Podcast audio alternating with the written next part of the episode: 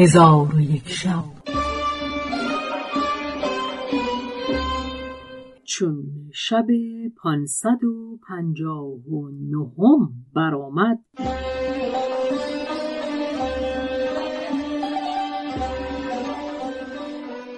گفت ای ملک جوانبخت سندباد بحری با حاضران مجلس گفت که همان روز کشتی روان شد و از جزیره به جزیره همی رفتیم و در هر جزیره بیع و شرا می کردیم و سودها بر می داشتیم تا اینکه خدای تعالی زیاده بر آن مالی که از من تلف شده بود به من رسانی.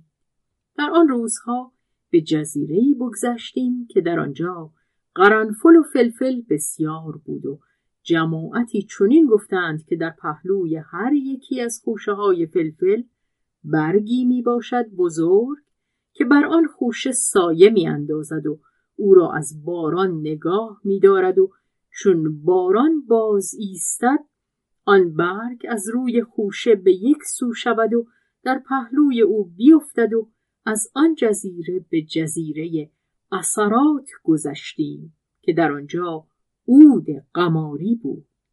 پس از آن به جزیره دیگری گذشتیم که پنج روز راه مسافت آن جزیره بود و آن جزیره بسی عود چینی داشت که از عود قماری بهتر و گرانبهاتر است.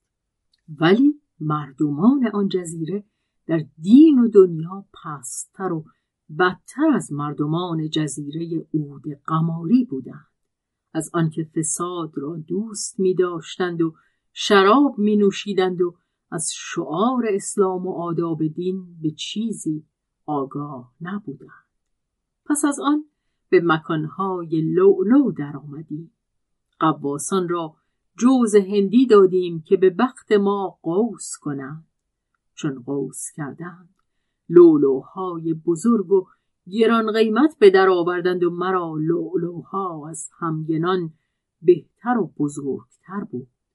قواسان گفتند یا سیدی به خدا سوگند که تو را بخت یار است و اقبال سازگار که هیچگاه این گونه لولو در نیاورده بودی.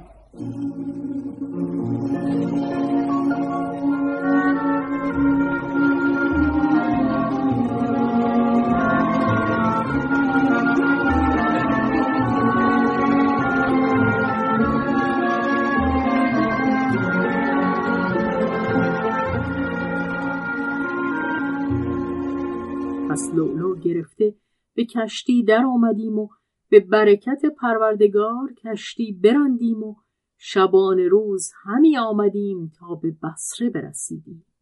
در آنجا از کشتی به در آمده اندک زمانی در آنجا بماندم. پس از آن روی به بغداد کرده به محلت خود برسیدم و به خانه خود در آمدم. یاران و پیوندان به سلامت من شادان گشته مرا تهنیت گفتند. من به دوستان و یاران و پیوندان هدیه فرستادم و یتیمان و بیوه زنان را نان و رخت دادم و افزونتر از مالی که در چهار سفر از من رفته بود. خدای تعالی مرا عوض داد و مهنتها و رنجها که به من روی داده بود فراموش کردم و به عیش و نوش و انبساط و شادی بیش از پیش مشغول شدم و ماجرای عجیبی که در سفر پنجمین به من روی داده همین بود ولیکن الله تعالی فردا عجایبی که در سفر ششمین روی داده به شما بازگویم که او عجیب تر از این است. پس در آن هنگام خان بگستردند و خوردنی بخوردند. آنگاه سند باد بحری یکصد مسقال زر سرخ از برای سندباد حمال عطا فرمود. سندباد حمال زرها به دامن کرده و در غایت تعجب به خانه خود بازگشت و آن شب را به فرح و شادی به روز آورد و چون بامداد شد برخواسته فریزه صبح به جا آورده به سوی سندباد بحری روان شد. چون به نزد او درآمد سلامش کرد. سندباد بحری جواب گفته به نشستنش جواز داد. سندباد بری بنشست و با سندباد بحری به حدیث در پیوست تا اینکه بقیه یاران نیز بیامدند و از هر سوی حدیث کردند که خانها گسترده خوردنیها فرو چیدند. حاضران بخوردند و بنوشیدند و به نشاط و طرب اندر شدند. آنگاه سندباد بحری آغاز سخن کرده. به حدیث ماجرای سفر ششم زبان گشوده گفت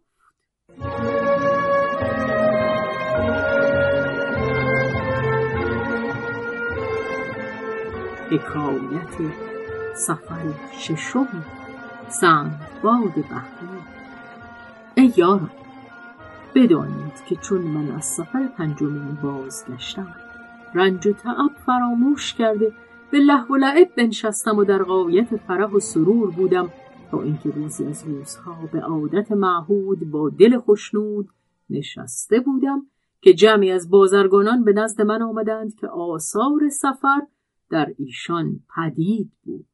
چون ایشان را دیدم و بازگشتم مرا از سفر دریا یاد آمد و هنگامی را که از ملاقات یاران و پیوندان شاد گشته بودم به خاطر آورده شوقمند سفر شدم. آنگاه بزاعتهای قیمتی و فاخر که شایسته سفر دریا بود بخریدم و بارهای خیشتن بسته از شهر بغداد به بصره سفر کردم و در آنجا کشتی بزرگ که جمعی از بزرگان بازرگانان در آنجا بودند کرایه کردم. بارها بر کشتی گذاشته از بصره روان شدی. چون قصه به دینجا رسید. بامداد شد و شهرزاد لب از داستان فرو بست.